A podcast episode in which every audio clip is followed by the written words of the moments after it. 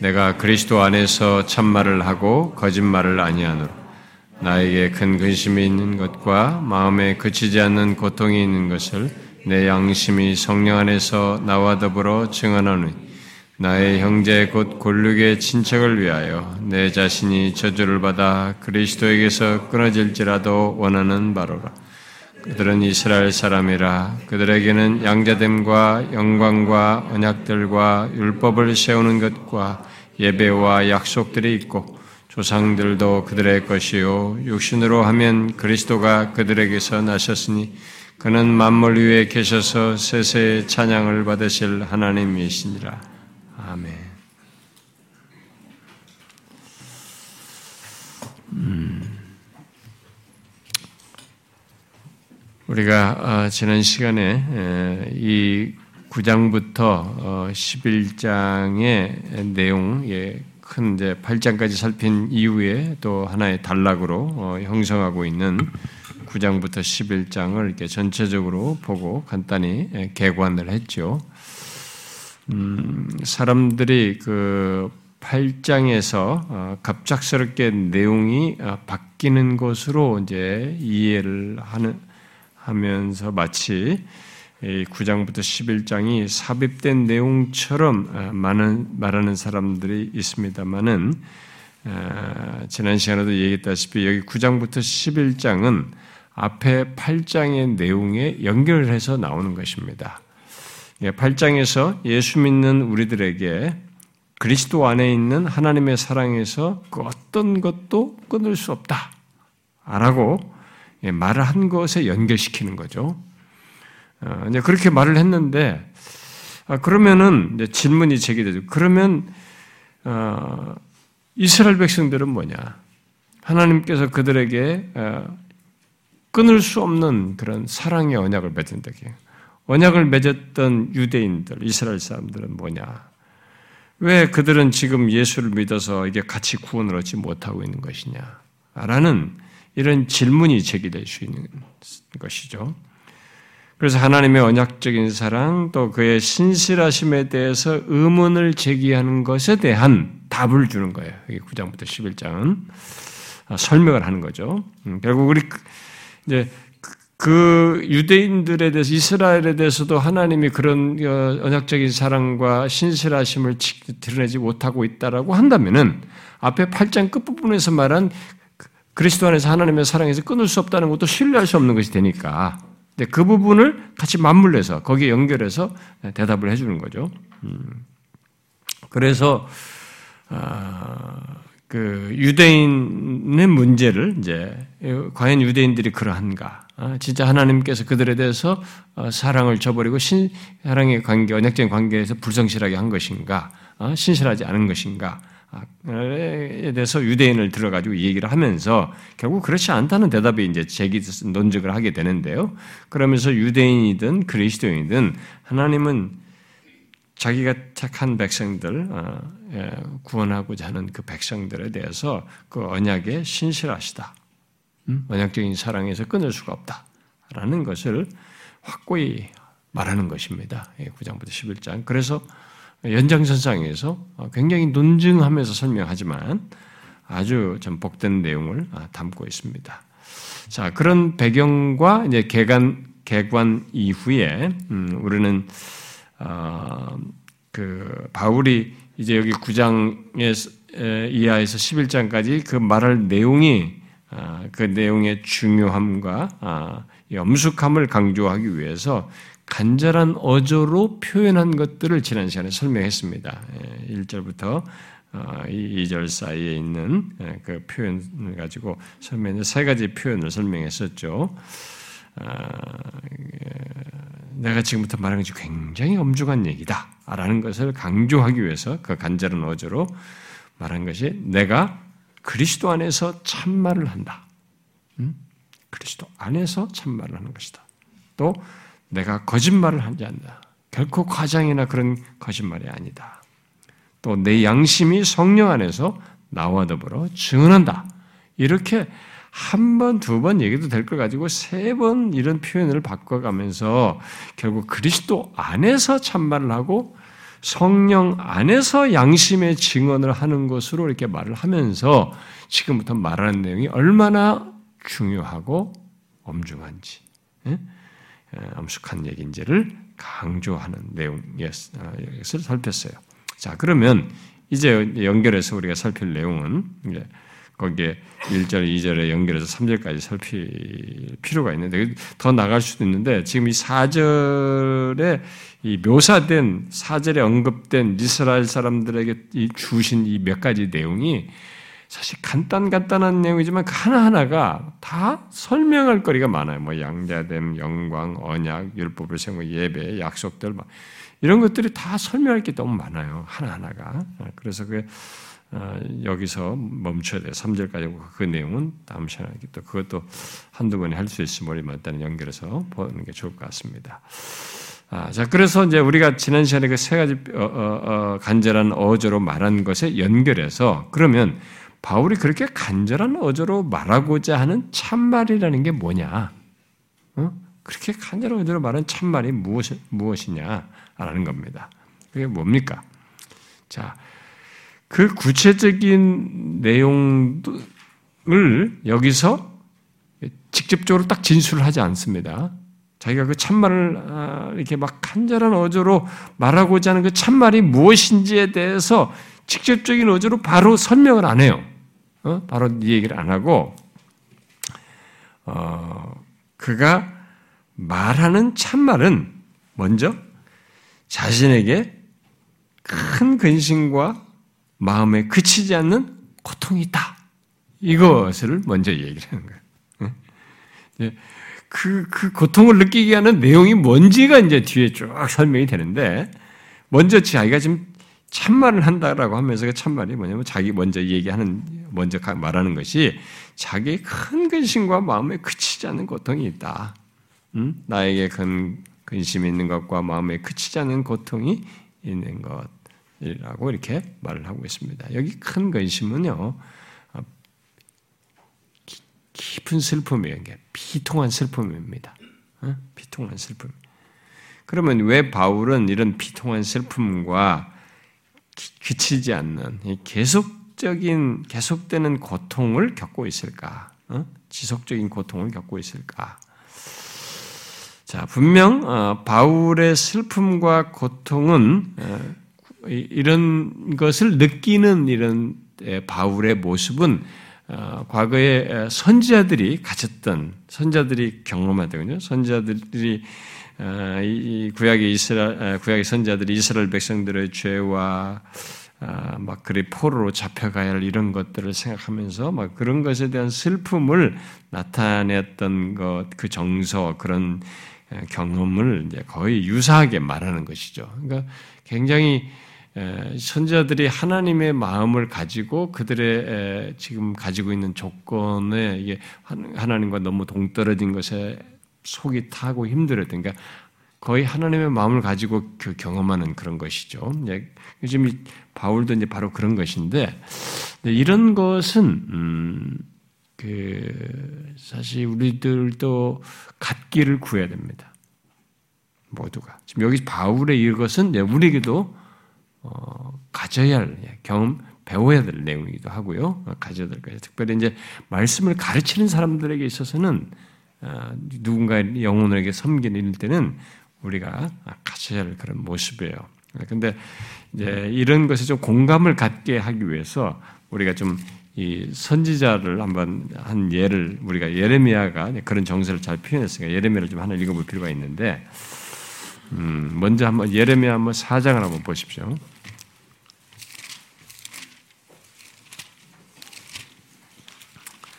예레미야 4장.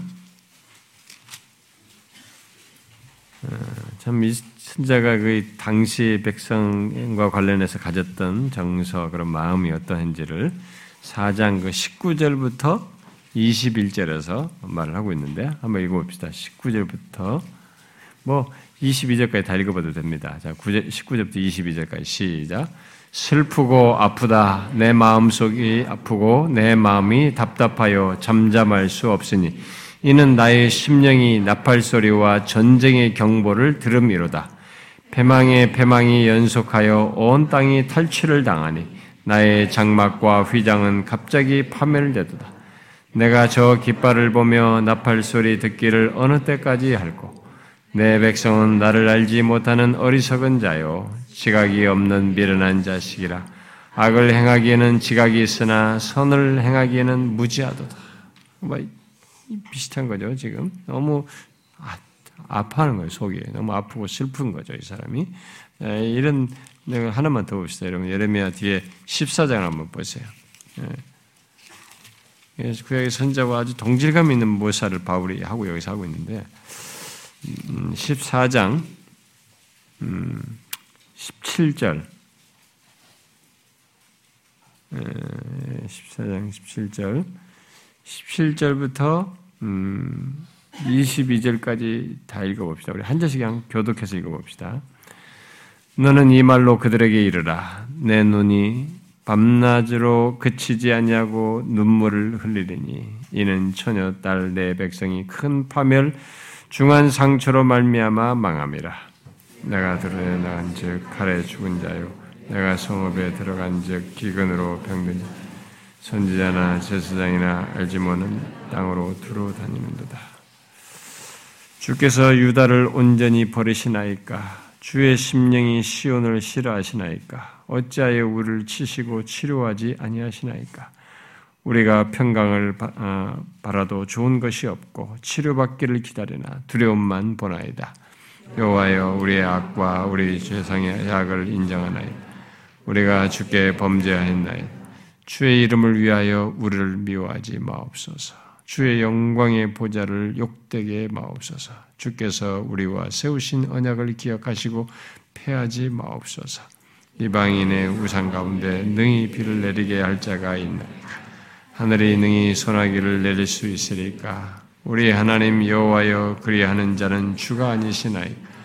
그러므로 우리가 주를 악망하는 것은 주께서 이 모든 것을 만드셨음이니다. 여러분, 이 백성들의 죄악, 백성들이 하나님과 거리가 멀고, 이, 그래서 참 구원으로부터 멀어져 있는 것에 대한 이 안타까움과 슬픔, 비통함, 음? 이런 것이 옛날 선지자들이 했던 것인데, 여기 지금 사도 바울이 그런 모습을 가지고 있어요. 여기서 그런 정서를 드러내고 있습니다. 자, 근데 그 이유는 자기가 그렇게 비통하고 슬퍼하게 되는 그, 그 이유를 직접적으로 지금 여기서 진술을 하잖아요. 바로 이어서. 이런 말을 했으면 내가 왜 이렇게 비통해하고 큰 슬프가 있는데 그걸 바로 언급해야 되는데 그 이유를 아직 여기서 언급을 안 하고 있어요. 단지 우리가 아, 읽었던 그 3절에서 음, 이 3절과 같은 표현, 표현과 그 다음에 뒤은 내용 이제 그 뒤이어서 9장부터 11장까지의 그 내용에서 바울이 자기가 왜 이렇게 피통한 슬픔과 고통을 갖는지 그 슬픔과 고통이 고통의 내용이 해당하는 것을 이렇게 쭉 넓게 설명을 하고 있습니다. 쭉 설명하는 것이. 그래서 이 서두에 이렇게 말하면서 시작하는데 우리는 내용이 중요하니까 건너뛰고 싶어요. 이런 것은 아, 네가 그렇게 느꼈구나. 그 다음에 중요한 뭐 선택이 나오니 뭐가 나오니 이렇게 교리적인 큰 덩어리로 우리 바로 건너뛰고 싶어 한다고요. 우리는 그런데 사실 바울은 여기서 자기가 왜 이렇게 큰 비통한 슬픔과 고통을 겪는지 그, 그 고통거리에 대한 내용이 되는 것을 뒤에 설명을 하는 겁니다. 그러니까 이 연결성을 가지고 있어요. 그래서 이 내용 앞에 3절에서 말하는 이런 것에 연결선상에서 뒤에 나오는 내용들을 읽어야 바울이 의도하는 걸 따라서 우리가 가게 되는 것입니다. 편지 의도를 따라서. 그래서 어떤 사람들은 바로 이제 아주 그래 이거 네가 그렇게 힘들었구나. 건너뛰고 이제 4절부터 말하는 얘기부터 듣자. 뒤에 뭐 중요한 내용들 막 이렇게 와닿는 표현들, 좀 설명거리들 여기로 바로 건너뛰려요. 어? 교리적인 표현으로 건너뛰는 이런 유혹을 받는데 그 내용은 이런 이해 속에서 지금 왜 자기가 이러한지 설명한 것 속에서 우리가 들어야 되고 그래서 어, 바울의 슬픔과 고통의 내용이 구체적으로 무엇인지 기술하고 있다는 것을 염두에 두고 뒤에 나오는 내용들을 캐치를 해야 되는 거죠. 자, 그러면은 그걸 잠깐만 또 다시 예, 그 내용들이 뭔지를 이제 잠깐만 한 포인트를 찾아내기 위해서 그게 뭘까? 이 사람의 이렇게 슬픔과 고통의 내용이 뭘까 라는 문제를 알기 위해서 그 뒷부분을 잠깐만 스키핑을 하면은 자, 먼저 이 3절 표현에서 이 바울의 슬픔과 고통 이것을 우리도 좀 염두에 두고 무엇을 이렇게 피통이 하느냐. 어? 그걸 캐치해내야 되겠죠. 그냥 뒤에 뭘 말한다. 이것만 지식으로 알게 되면 공감력이 떨어져요. 그리고 나도 이런 태, 바울 같은 이런 태도와 이런 이런 것에 대한 정서를 갖는 것이 나오고는 이질감을 느끼게 되는 거예요. 응? 나한테는 별로 해당되지 않는 거, 난 나와는 무관한 것처럼 이렇게 될 수 있는 거죠. 뭘 지금 이 사람의 슬픔과 고통의 내용은 뭐냐? 자, 바울은 여기서 어, 그리스도를 거부한 이스라엘을 지금 이렇게 쭉 기술합니다. 네, 그러면서 그 그리스도를 거부한 이스라엘에 대해서 나의 형제 또 골육 친척이라고 이렇게 말을 해요. 그러면서 내 자신이 저주를 받아 그리스도에게서 끊어질지라도 원하는 바이다. 이렇게 말을 하고 있습니다. 자, 그래서 이, 먼저 3절부터 조금 설명을 해야 되는데, 여기 저주는, 어, 어, 그래서 이제 일단 이스라엘과 관련된 거니까요. 이 슬픔의 고통의 내용이 그리스도를 거부한 이스라엘과 지금 관련돼서 지금 지출되니까 그 그것을 과 연관돼서 묘사를 하고 있는 3절부터 좀 성금명을 먼저 해야 되는데 여기서 언급한 이 저주는 구약에서 이렇게 보통 이게 진멸하라고 하잖아요.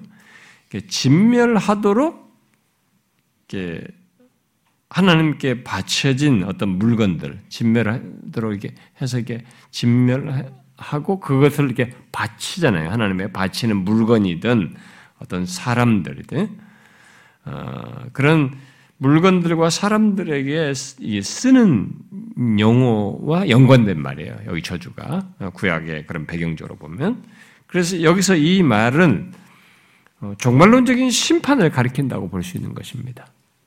여기 저주는. 그러니까 아, 그 사람이 영원토록 저주를 받아서 하나님의 임재로부터 분리되는 것을 지금 말하는 거예요. 바울이 지금 그런 자기와 관련해서 그런 말을 지금 쓰고 있다라는 걸 먼저 알 필요가 있습니다. 그러면 질문이 됩니다. 아니 정말 바울이 자기가 그리스도에게서 영원히 끊어지는 것을 원했을까? 그랬을까요? 그렇다고 하면 앞에 자기가 8장에서 말한 것과 모순되는 얘기예요.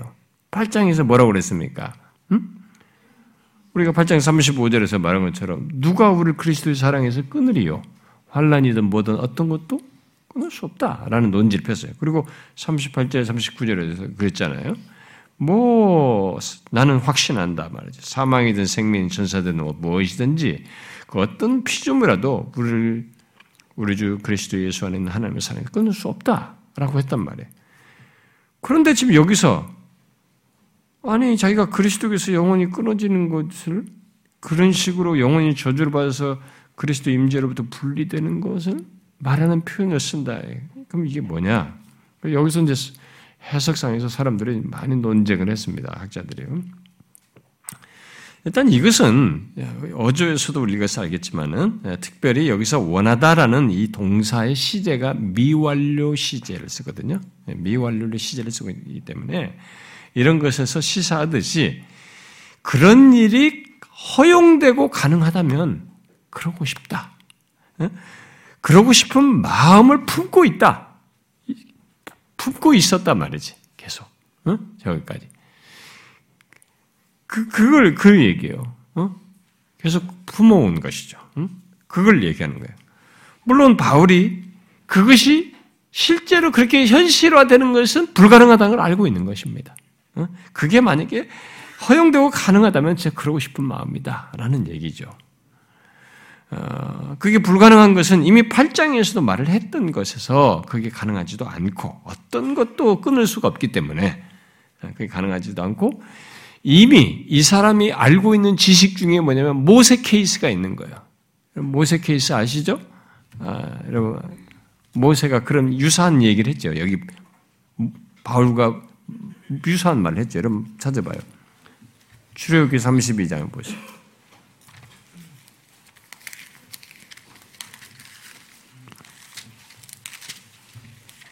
출애굽기 32장 아, 그 이스라엘 백성들이 큰 죄를 범하였을 때, 어, 그 말한 것이죠. 어, 음, 30절부터 어, 내용이 나왔는데, 어, 이 32절이죠. 어, 그러니까 금송아지 사건 이유입니다. 이거 어디서부터 읽을까요? 우리가 한번 어, 30절부터 32절까지만 읽어봅시다. 자, 시작. 이튿날 모세가 백성에게 이르되 너희가 큰 죄를 범하였도다. 내가 이제 여호와께로 올라가오니 혹 너희를 위하여 속죄가 될까 하노라 하고 모세가 여호와께로 다시 나아가 여짜오되 슬프도소이다. 이 백성이 자기들 위하여 금신을 만들어 싸운 큰 죄를 범하였나이. 그러나 이제 그들의 죄를 사하시옵소서. 그렇지 아니하시오며 워낙 내 주께서 기록하신 책에서 내 이름을 지워버려 주옵소서. 32절에. 음, 이 32절을 지금 말은 지금 해죠. 근데 이게 현실 가능한 얘기는 아니었어요. 모세에 대해서 하나님께서 할 때는. 그걸 이 사람은 이제 알고 있는 거죠. 음? 그래서 바울은 지금 자기가 지금 말하는 것이 불가능하다는 걸 압니다. 이 모세의 계시를 통해서도 알기 때문에. 아, 그러니까 우리를 그리스도에게서 끊을 수 없는 거, 분리시킬 수 없다는 거, 분리시킬 수 있는 것은 아무것도 없다는 것도 알고, 그럼에도 그것이 허용되고 가능하다면 그렇게 되기고 싶다라는 바람을 지금 품고 있는 것은 마치 모세가 이스라엘의 죄를 용서해달라고 하면서 그렇지 않으면 자기 이름을 생명책에서 지워달라고 했던 것처럼 자신이 저주를 받음으로써 이스라엘이 구원될 수만 있다면 기꺼이 그러고 싶다라는 이게 바람을 말하는 거죠. 그런 바람을 지금 말하는 겁니다. 결국 바울의 이런 마음은 그가 자신의 민족에 대해서 얼마나 뭐예요? 깊은 관심과 사랑을 갖고 있는지를 표현한 것이죠. 어, 어떤 면에서 바울의 이런 태도는 그 죄 있는 우리 인간을 구속하기 위해서 저주와 죄 덩어리가 되신 예수 그리스도의 그런 사랑을 본받는 것이기도 합니다. 뭐 예수님처럼 속죄한다는 얘기가 아니라 예수님께서 취하셔 그렇게 하셨던 그런 사랑을 본받는 것이기도 하죠. 자, 그래서 여기서 어 이제 질문해야 될 것은 그러면 누구를 위해서 기꺼이 저주를 받으려고 하는가라는 거예요. 음? 누구를 위해서 기꺼이 저주를 받겠다고 받고 싶다라고 그런 바람을 말하고 있는 것입니까? 나의 형제 곧 골육 친척이라는. 바울은 여기서 형제, 나의 형제라고 형제라는 말을 통해서 이스라엘과 자기가 동족으로 묶여 있는 어떤 그 형제니까 어떤 애정의 유대 관계를 지금 묘사를 한 음? 예, 어떤 그런 사랑 애정의 유대 관계를 말을 합니다. 그러나 바로 덧붙이기를 설명하기를 곧 골육 친척이라고 덧붙임으로써 이 형제가 바울이 그의 서신에서 말하는 예수 믿는 자들을 그리스도 안에서 형제라고 말한 것과는 구분하고 있어요. 응? 그렇게 부른 것과는 다른 것입니다. 그래서 바울이 여기서 허락된다면 기꺼이 저주를 받고 싶은 마음이 있다고 한 대상이 사실상 어떤 대상입니까? 구원받지 않은 자. 그러니까 이 구분되는 이죠. 그리스도 안에서 형제된 자와는 다른 그룹이에요. 그들에게 아직 구원받지 못한 이스라엘 백성들을 이스라엘을 두고 말을 하는 것이죠. 그걸 시사합니다. 그리스도를 거부함으로써 장차 종말론적인 심판을 받아야 한다는 사실을 생각하면서 바울은 지금 여기서 이런 마음의 고통을 겪는 거죠. 깊은 슬픔과 마음의 고통을 그런 마음을 지금 표현하고 있는 것입니다. 특히 바울은 자신이 예, 복음을 전하는 당시 배경 속에서 동족 유대인 다수가 하나님의 진정한 백성, 곧 그리스도의 교회의 구성원이 아닌 사실로 인해서 깊은 슬픔과 고통을 겪으면서 이 3절의 마음을 표현한 것이라고 말할 수 있어요. 그러므로 바울이 이스라엘을 대신해서 저주를 받을 의향이 있음을 말한 것은 그리스도를 거역하여서 이스라엘에 지금 이스라엘 그 이스라엘 백성들이 그 앞서서 그리스도를 거역한 백성들도 마찬가지지만 이스라엘에 이스라엘, 그리스도를 거역한 이스라엘에 구원이 없다는 것 때문에. 그래서 여기 결국 이 논지에서 3절에서부터 시사하는 바는 이 바울의 슬픔과 고통의 내용이 뭐냐라고 했을 때 직접적 진술을 바로 하진 않고 있지만 11절까지 쭉 확장해서 설명하는 것을 여기 3절에서부터 벌써 시사하는데 그것은 이스라엘에 지금 구원이 없는 거예요. 구원과 멀어 있는 것입니다. 이들이 구원과 동떨어져 있는 것입니다. 바로 그것을 그것이 이 사람의 이러한 슬픔과 고통의 내용인 것입니다. 음, 이것 때문에 우리도 이제 동질감이 생겨야 된다는 거예요. 이걸 이해를 여러분이 그래서 제가 설명하는 겁니다. 단순히 이스라엘의 역사적인 운명 때문에 이런 슬픔과 고통을 갖는 것, 갖는 것은 아니. 그 슬픔과 고통의 내용이 바로 그것은 아니에요. 단순히 이스라엘 역사적 운명 때문이 아닙니다. 그 무엇보다도 그들의 구원 때문입니다. 그래서 그 뒤에 예, 이제 여러분 10장 1절을 보면 10장 음, 1절에 제가 읽을게요. 형제들아 내 마음에 원하는 바와 하나님께 구하는 바는 뭐라고 말해요? 이스라엘 위함이니 곧 그들로 뭐예요? 구원을 받게 하는 것이다. 즉 이들의 구원 문제, 구원 때문에 이들이 구원과 동떨어져 있다는 거지. 구원이 없다는 거예요 지금 이들에게 그리스도를 거부하는 조건 속에서. 그러므로 바울의 고통은 결국 너무도 많은 그의 동족들이 다음 우리가 다음 시간에 보겠지만 이 많은 사절의 말은 많은 특권을 가진 이 유대인 이스라엘이 자기의 동족 유대인들이 구원을 받지 못한다는 거예요. 못했다는 거예요. 구원을 받지 못했고 현재적으로 그 상태에 있다는 거죠. 그래서 그들이 장차 종말론적인 심판을 받을 것을 생각하고 그렇게 말하는 겁니다. 그래서 슈라이너는 여기 3절에 바울의 고뇌는 단순히 이스라엘의 역사적인 운명 때문이 아니라 그들의 그들이 구원을 얻지 못했다는 것에 뿔을 두고 있다. 이런 설명을 했어요.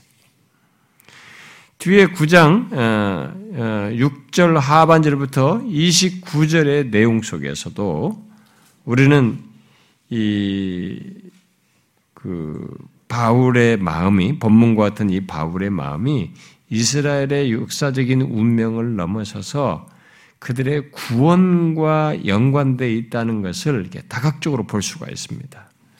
예를 들어서 항상 구원, 8절 같은 데 보면, 9장 8절 같은 데 보면은 이 약속의 자녀를 말함으로써 이 약속의 자녀는 시작 성경에서 항상 구원과 연관되어 있어요. 구원받는 사람들에게 쓰는 표현입니다. 약속의 자녀라는 표현을 쓰거나 또 뒤에 11절과 아, 이런 데 뒤에 보면은 11절과 12절 이런 데서 보면 이삭과 야곱을 언급한 것이에요. 그 한쪽은 구원받지만 한쪽은 구원받지 못하는 거예요. 또 이런 그러면서 구원적인 용어인 그들을 부르신 것, 택하신 이런 용어를 쓰는 것에서 바울의 고통이 결국 그들이 구원받지 못하는 것에 대한 이 아픔이었어요. 슬픔이었던 것이죠.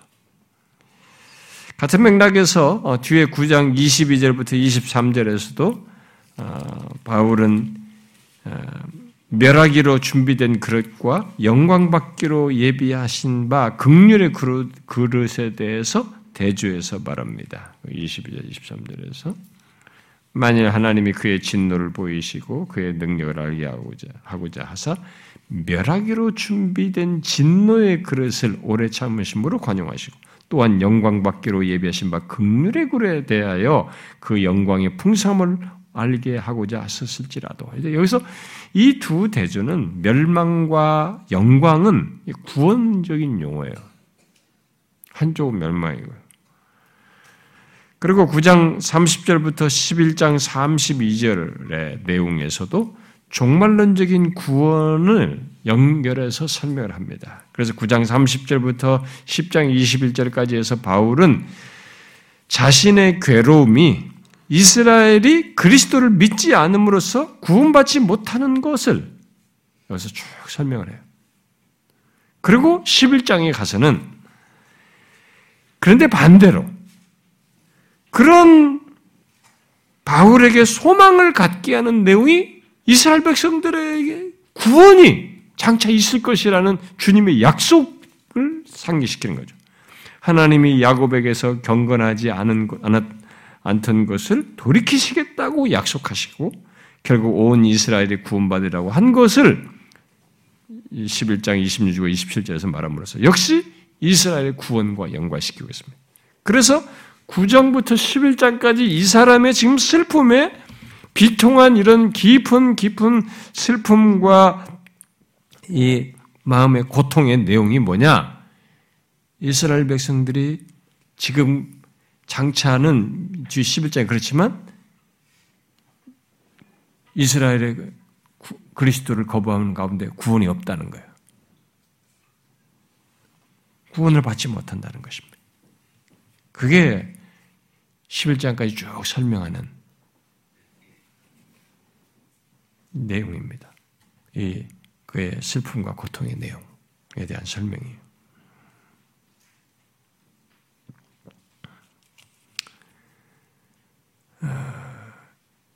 그래서 우리가 어, 여기 본문에서 어, 바울이 겪는 고통의 내용을 즉시 기술하지 않고 있지만 자신의 이 동족들이 복음의 메시지를 거부하여서 심판받을 운명에 처했다는 것 때문에 이 사람은 어, 지속적인 고통을 느끼고 있습니다.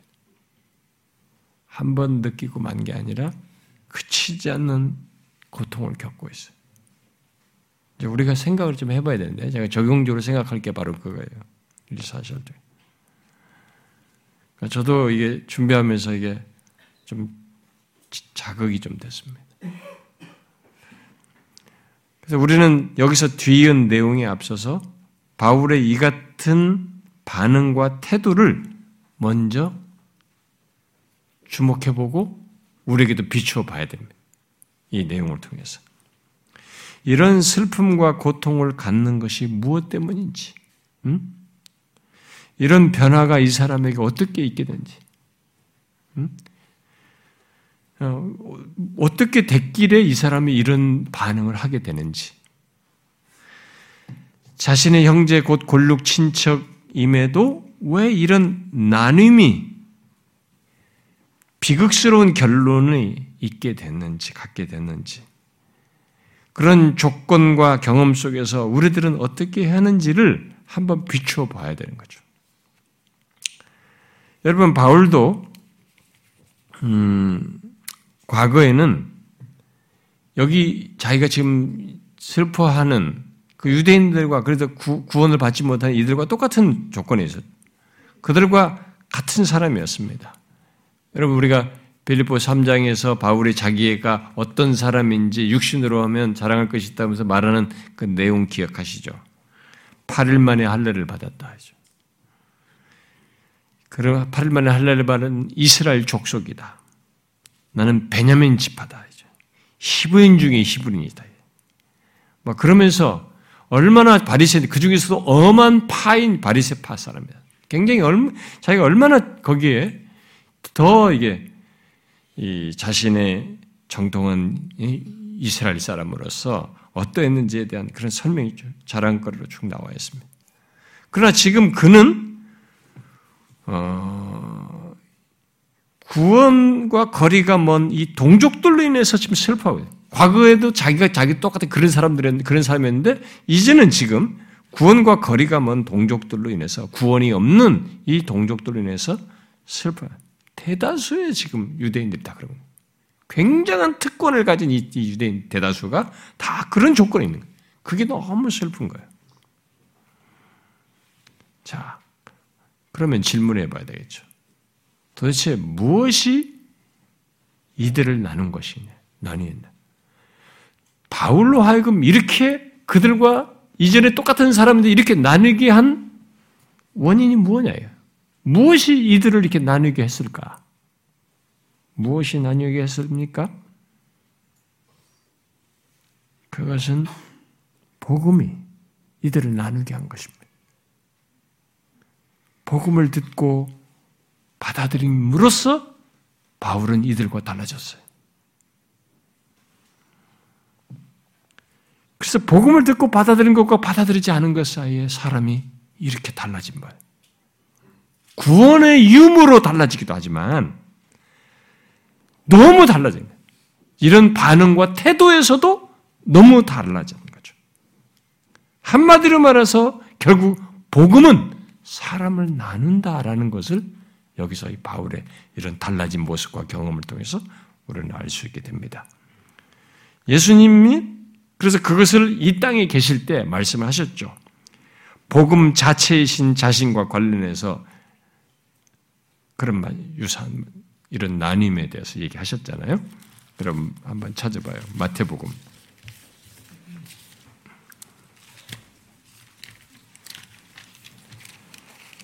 마태복음 10장 음.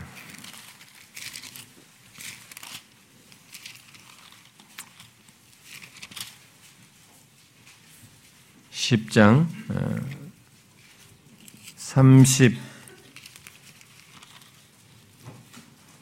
34절. 부터 먼저 36절까지만 읽어봅시다. 34절부터 36절. 시작. 내가 세상에 화평을 주러 온 줄로 생각하지 말. 화평이 아니요 검을 주러 왔노라. 내가 온 것은 사람이 그 아버지와 딸이 어머니와 하나님과 불화하게 하려 함이니 사람의 원수가 자기 집안 식구리라. 이거 참 듣기 어려운 얘기예요. 그런데 부인할 수 없는 것은 실제로 복음이 예수 그리스도를 만나고 그분을 믿게 되고 알게 되면서부터 이 예수 그리스도의 복음이 사람을 이렇게 나눠버렸어요.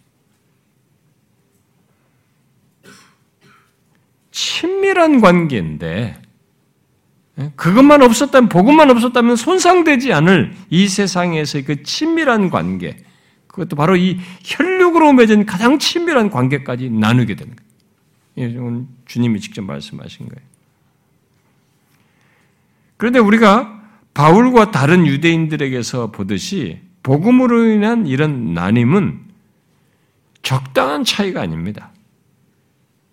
적당한 차이를 만들어내는 것이 아니고 서로가 서로를 이해할 수 없을 정도로 큰 차이를 만들어냅니다. 여러분 이거 아십니까? 여러분은 이거 어, 경험적으로 아십니까? 아시죠? 복음이 이렇게 가장 가까운 이 세상에서 가장 친밀한 관계인 가족들 사이, 부부, 부모, 자식, 처자, 형제까지도 이렇게 나뉘게 만드는 이런 일이 생기게 뿐만 아니라, 근데 그게 적당히 나뉘는 게 아니라 quality가 있어요. 완전히 질의 차이를 만들어 버려요. 서로가 서로를 이해할 수 없을 정도로 큰 차이를 만들어냅니다. 그래서 바울이 복음을 믿게 되기 전까지는 자신과 유대인들 사이에 아무 문제가 없었어요. 오히려 그들을 앞, 그들 전선에 앞장서서 그들이 똑같이 추구하고 같이 하는 것을 열심히 앞장섰습니다. 그래서 서로가 이해를 했고 서로가 공감대를 갖고 살았고 함께 같은 것을 추구하며 살았어요. 그러나 바울이 복음을 믿게 되자 유대인들은 그를 전혀 이해하지 못했습니다. 오히려 그를 박해했죠. 이해를 안 되는 겁니다. 오히려 죽이려고 했죠. 진짜 복음이 검이 된 거죠. 화평을 주는 것이 아니라 이 검이 준 거예요. 검이 된. 나뉘어버렸어요. 그렇게 복음을 믿게 되면 그리스도인이 되면 그 다음에는 그렇지 않은 사람과 큰 차이를 갖게 돼요. 예수님은 좀 우리가 어, 마태복음 10장에서 읽은 그 내용 바로 다음 구절인 36절까지만 읽었는데 그 37절에서 예수님께서 뭐라고 그랬어요? 한번 37절 읽어봐요. 30 다시 한번 읽어봐요. 37절까지. 아까 36절까지만 읽었죠? 37절 한번 읽어봐요. 시작. 아버지나 어머니를 나보다 더 사랑하는 자는 내게 합당하지 아니하고 아들이나 딸을 나보다 더 사랑하는 자도 내게 합당하지 아니하며 그랬어요. 얼마나 거부하 우리가 이게 이게 뭔가 이 예수를 알기 전까지는 도대체 받아들일 수 없는 얘기예요. 이거 맞음 기독교가 무슨 가정을 파괴하는 것처럼 보인다. 나중에 설명을 더 해야 되지만은 이런 이런 오해를 하면 안 되는데요. 지금 이런 내용을 말하는 것에서 지금 뭡니까? 그러니까 복음을 예수를 믿고 나게 되면 이 복음을 듣게 되면 일차적으로 사랑의 대상이 바뀐다는 거예요. 어? 사랑의 우선적 대상이 바뀌는 거죠. 일차적 대상이 바뀌는 거예요.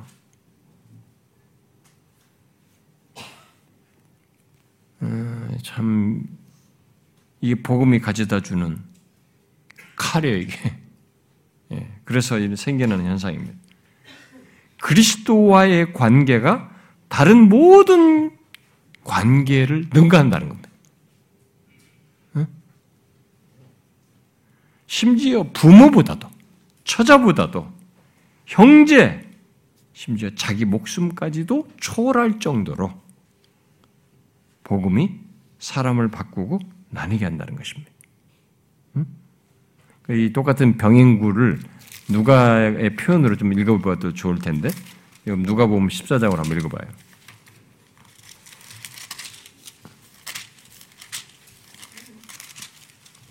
누가 보면 14장.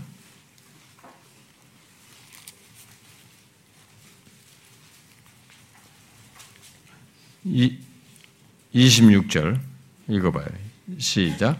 물은 내게 오는 자가 자기 부모와 처자와 형제와 자매와 더욱이 자기 목숨까지도 미워하지 않냐면 능히 내 제자가 되지 못해.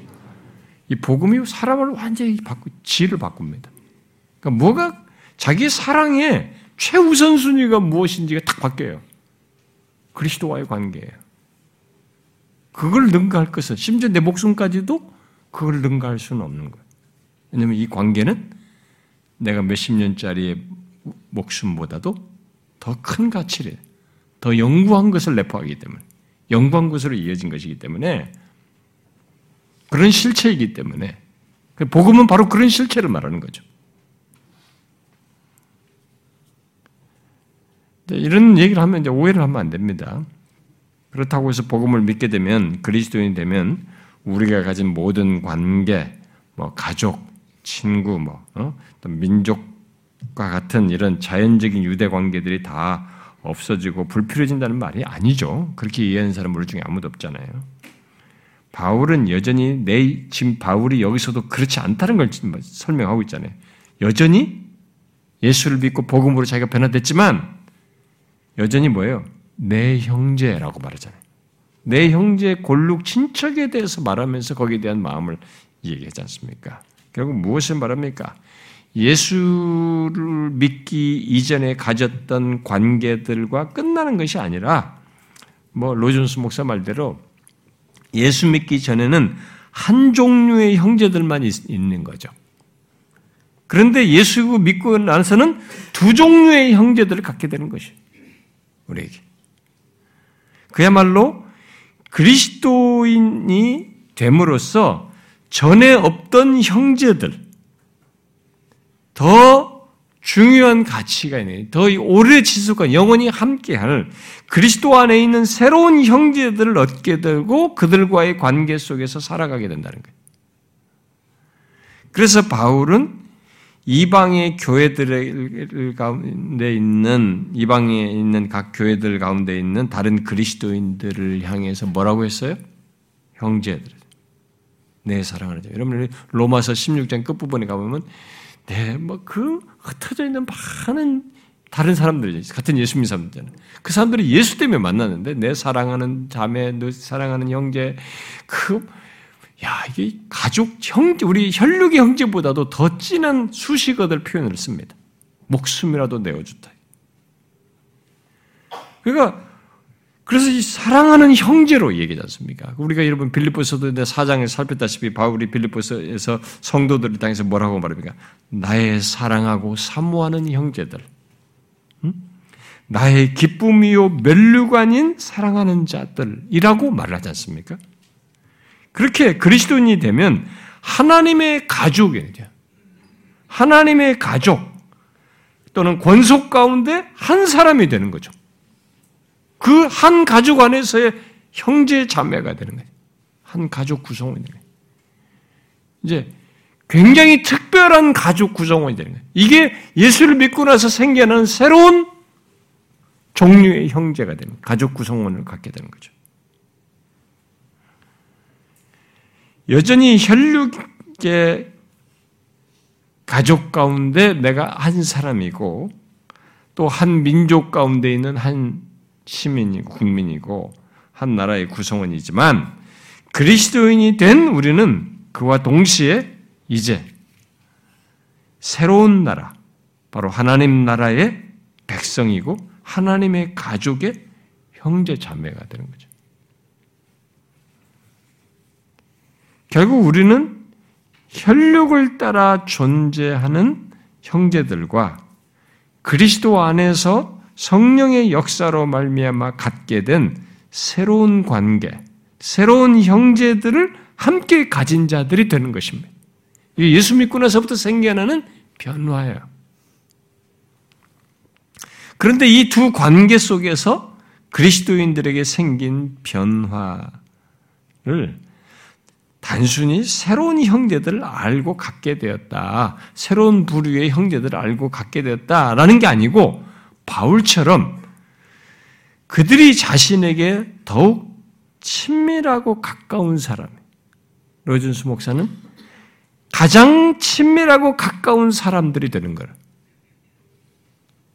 이제 예수를 믿고 나서부터 우리에게 새로운 형제들은 새로운 형제들 갖게 이 새로운 형제들은 가장 가까운, 아니, 가장 친밀하고 가장 가까운 사람들이 되는 거예요.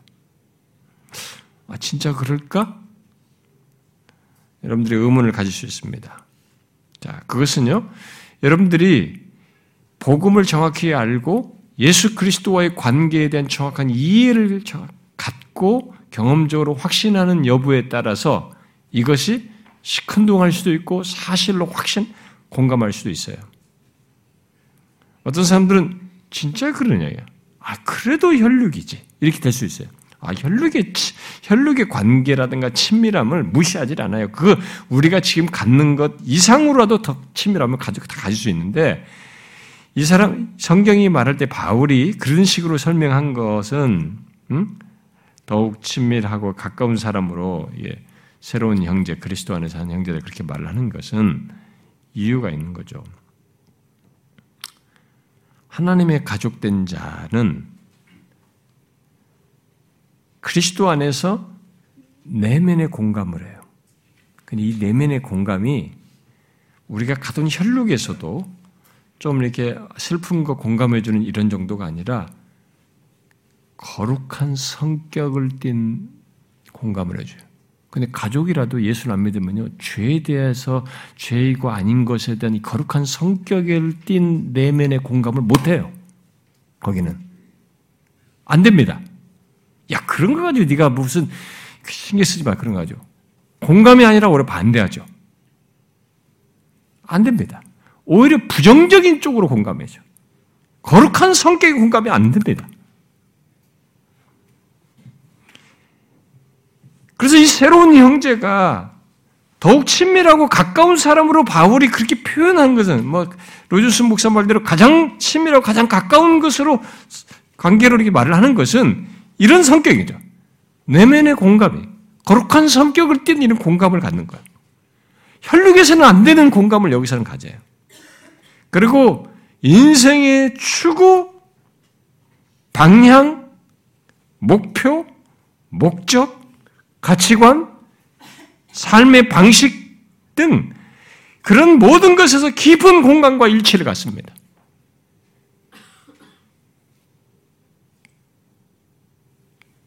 너무 달라요. 골육 친척 사이에서는 안 되는 공감과 가치관과 삶의 방식과 삶의 방향과 목표가 다른 그리스도인 형제 자매와 사이에서는 갖게 되는 거예요. 그래서 바울이 그런 식으로 말을 하는 것입니다. 예수님도 마리아와 그 형제 때 누가 형제며 누가 어머니야 돼. 그건 예수 그리스도 안에 있을 때 이 혈육을 넘어서는 더 큰 가치를 집니 결국 비교적으로 시사를 하는 것인데 바울이 이렇게 나의 기쁨, 나의 멸류관인 사랑하는 자, 나의 사랑하고 사모하는 형제들 아니 이게 빌립보에 저 떨어져 있는 성도들인데 그들을 향해서 이런 게 뭐냐? 그들은 깊은 내면의 공감들을 가지고 있습니다. 삶의 방향과 같이 추구하는 게 같아요. 지금 뭘 말하지 않? 이것은 예수 믿지 않는 형제에게 말해도 못 알아들어요. 그 사람은 오히려 적대하죠. 지금 뭐 하냐 당신? 반대하지. 다른 거죠. 이게 무엇으로 생겨났느냐, 이게. 무엇으로 인한 이 나눔이냐, 이게. 복음인 거죠. 복음으로 인해서 생긴 변화인 것이고, 나눔인 거죠. 그것을 바울이 지금 경험하여서 드러내고 있는 거예요. 여기 1절부터 3절의 내용은. 그렇다고, 앞에서도 잠깐 얘기했지만, 이 땅의 관계, 곧 골육 친척으로 말하는 이 땅의 관계, 관심과 사랑과 의무를 갖지 않아야 된다는 말은 결코 아니죠. 여기 바울을 보십시오. 그와 정반대의 모습을 취하고 있습니다. 여기서. 그는 그들을 위해서, 이 골육 친척인 유대인들, 같은 동족을 위해서 대신 저주를 받고 싶어 할 정도로 마음을 쓰고 있어요. 우리는 그런 정도 마음을 쓰는 거죠. 비록 우리들이 그리스도 안에서 갖게 된 새로운 관계가 이제 더 우선적인 관계가 됐다 해도, 그리고 지속적이고 영구한 관계라 할지라도, 이전의 관계, 이 땅에서 갖는 이 관계를 결코 소홀히 하거나 그 관계 속에서 사랑이 감해지지는 않는다는 거죠. 감해져서는 안 된다는 거죠. 오히려 더해졌죠. 예수 믿고 나서는 그, 그들에게 더해야죠. 그래서 저는 그 예수 믿고 나서부터 어 이게 그 다음부터는 막 가정에서 가정에서 의무를 더디하고 막 이게 어, 또 극단적으로 당신은 다 마귀의 자녀들이라 그러면서 말이죠. 진노의 자녀라 그러면서 그런 용어를 쓰면서 내 말을 뭐라도 못 알아들 거라 하면서 이렇게 막 무시하고 막 그냥 약간의 그 어? 은근한 적대감 이런 걸 막 드러내면서 판단하면서 반응하는 이런 것은 여기 바울을 보면 바울에게서 보면 아니죠. 그렇게 태도를 취하면 안 되죠. 여기서 바울에서 배워야 되는 거죠. 그렇게 하면 안 되는 거죠. 자기 골룸의 칭찬에서 내가 처주를 기꺼이 받고 싶다 할 정도로 이렇게 그들에 대한 관심과 사랑을 여전히 드리는 거죠. 근데 제가 그런 거 많이 들었거든요. 음, 어, 잘못 적용하는 겁니다. 우리는 더 충실해야 되죠.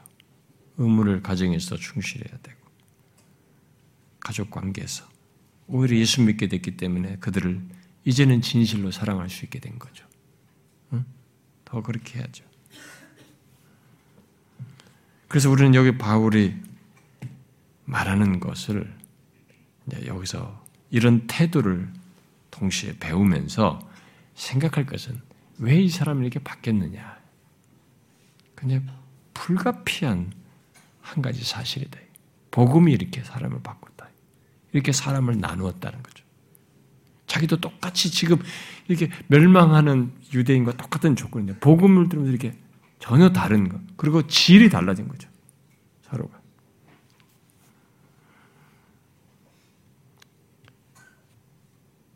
바울은 여기서 전적으로 새로운 조건에 자기가 있게 되었지만 자기 동족 유대인들에 대해서 매우 큰 근심을 가지고 있었습니다.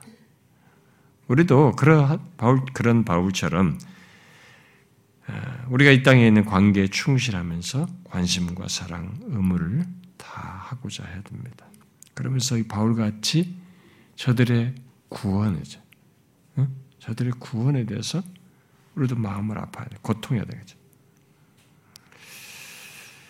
이전 관계로 인해서 어, 우리가 음, 어, 뭐 예를 들어서 그리스도를 따르는데 이, 이 땅에서의 갖는 게 믿지 않는 가족 관계든 뭐 다른 동족 관계든 어떤 관계든 네, 그것이 그리스도를 따르는 것을 우선하는데 아까 누가 보면 14장 읽은 것처럼 그리스도를 따르는 것을 우선하는데 방해가 되고 유혹이 되고 그것을 계속 적대하고 이렇게 될 때는 거기에서 우리가 믿음으로 싸우면서 나아가야 하는 이런 문제가 있지만 그렇다고 그들을 이렇게 적대시하거나 아예 소홀히 하는 이것은 아닙니다. 여기 바울처럼 사랑을 갖고 행해야 됩니다. 특히 그들의 구원을 위해서 여기 바울이 가졌던 것 같은 마음으로 우리도 행해야 되는 거죠. 여러분은 이런 마음으로 복음을 아직 듣지 않은, 믿지 않는 가족과 친구들과 민족을 보고 대합니까? 이것이 우리에게 찔리는 얘기예요. 왜 찔리냐면 일반적으로는 아, 그냥 보편정서로는 내 머리가 이해하기로는 아 그래야 된다는 걸 알고 있고 어느 정도는 가지고 있습니다. 그런데 어디서 우리가 이 마음을 안 갖냐면 내가 이런 마음을 갖고 대하는데 이들이 나를 적대하고 반대하고 계속 나를 이렇게 싫어하고 미운 짓을 하게 되면 이 마음이 사라져요. 근데 여기 바울을 보니까 그래서 우리가 그렇게 될 때는 쉽게 포기하는데 여기 바울을 보니까 그렇지 않는 거예요. 여러분 그 우리가 지난번에 읽었는데 한번 고린도 후서 11장 한번 보세요. 바울이 지금 이렇게 표현을 하고 있을 때 이런 마음을 가지고 있을 때 이전에 어떤 경험을 가지고 있었는지 한번 보세요. 고린도 후서 11장을 한번 봐봐요.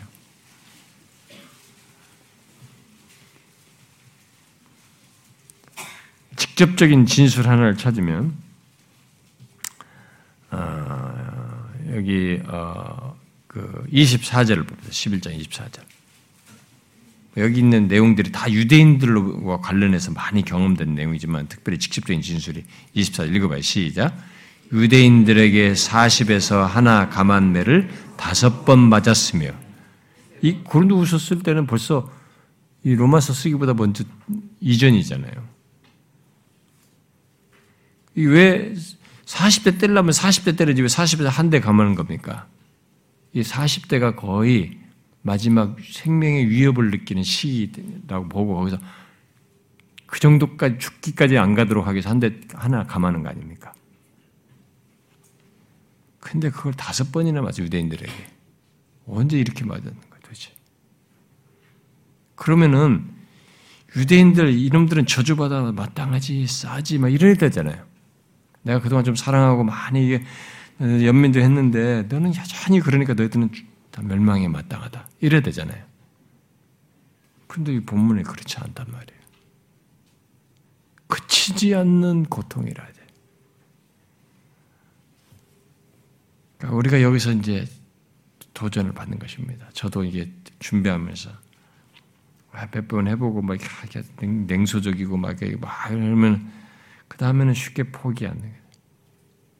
너는 네가 스스로 다 거절하는구나. 너는 내가 이만큼 노력했는데 바울은 이렇게 맞았는데도 그들에 대해서 그랬어요. 그리스도를 모독하고 배척하는 것을 넘어서서 예수 믿는 자신을 적대하는 동족을 향해서 본문 같은 반응을 보인 것입니다.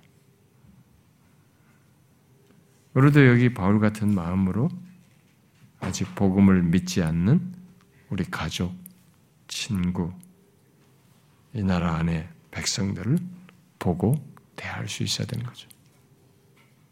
그리고 복음이 나를 이렇게 바꿨듯이 저 사람도 그렇게 바꿀 수 있다라는 것에 대해서 우리로서는 아직 기회가 있잖아요. 음, 그걸 우리가 전해야 되는 거죠. 그래서 여러분 별것 아닌데요. 살아 있을 때는 별거 아닌데요. 우리가 이렇게 건강하고 삶에 뭐 아무런 고민할 것도 없고 그냥 주는 거 먹고 집에서 편안하게 살고 뭐 걱정할 것도 없고 부모 품에 살던 뭐 나이가 뭐 일하면서 먹고 살고 그냥 건강한 쪽을 크게 문제거리가 없이 살 때는 별로 문제가 없는데 내 인생에 큰 위기가 올 때 그리고 한 번 정도는 아 나라는 사람이 이렇게 약하구나 아 이렇게 끽 하면은 끝날 수도 있구나. 그리고 이렇게 내가 연약한 사람이구나. 아, 그리고 약간 죽음의 그림자까지도 약간 경험한다든가 딱 맛보고 나면 다른 모든 것을 투지치고 내가 복음을 알고 소유했다는 게 완전히 달라져. 나라는 사람을 완전히 바꾼 겁니다. 그래서 여기서 말하는 것처럼 바울이 이렇게 바꾼 것이 자기가 이전에 유대인 동족과 바울의 사이 차이에 선명한 이유가 딱 하나예요. 복음이거든. 아, 내가 복음을 알고 소유했다는 게 이렇게 큰 거구나. 거기서 막, 이 세상에 다 소용없어요. 내가 죽음의 그림자를 딱 느끼게 될 때는, 기운을 딱 느끼게 될 때는, 뭐, 내가 이 세상에 잘 나갔네, 뭐, 옛날에 건강했네, 뭐, 높은 지위에 있었네, 돈이 많았네, 뭐, 편안했네. 아무 쓸모가 없어요. 아, 그것도 다 가치가 없구나. 아무 의미가 없어요. 그때 나의 나의 나의 이 모든 것을 부각시키는 최고의 것은 내가 복음을 알고 소유한다는 거예요. 그것이 이렇게 나눈 겁니다. 네, 바울이 자신이 이전의 유대인과 이렇게 달라졌습니다. 그런데 대다수의 지금 유대인들이 이 복음을 모르고 멸망하는 거예요. 구원이 없는 거죠. 그게 비통한 겁니다. 그래서 우리 자신에게도 그 놀라움의 그 구별 분리된 것에 이 나눔에 있게 된 이런 은혜를 입은 것에 대한 가치와 놀라움을 내가 복음을 하고 소유한 것에 대한 가치도 알아야 되지만은 반대로 그것으로 끝나면 안 되고 바울처럼 거기서 한 걸음 나가 그렇지 못한 사람에 대한 연민과 안타까움을 가져야 되는 거죠. 이 나라에 내 가족에게서, 내 친구에게서 그걸 봐야 되는 거죠. 그것이 비통한 슬픔이죠. 그치지 않는 고통으로까지 가질 정도로 우리도 그런 마음이 있어야 돼요. 그건 주님도 가지셨던 마음이잖아요. 몇 번 하고 말 게 아니라 바울처럼 그치지 않는 고통. 우리도 그런 것을 알아야죠.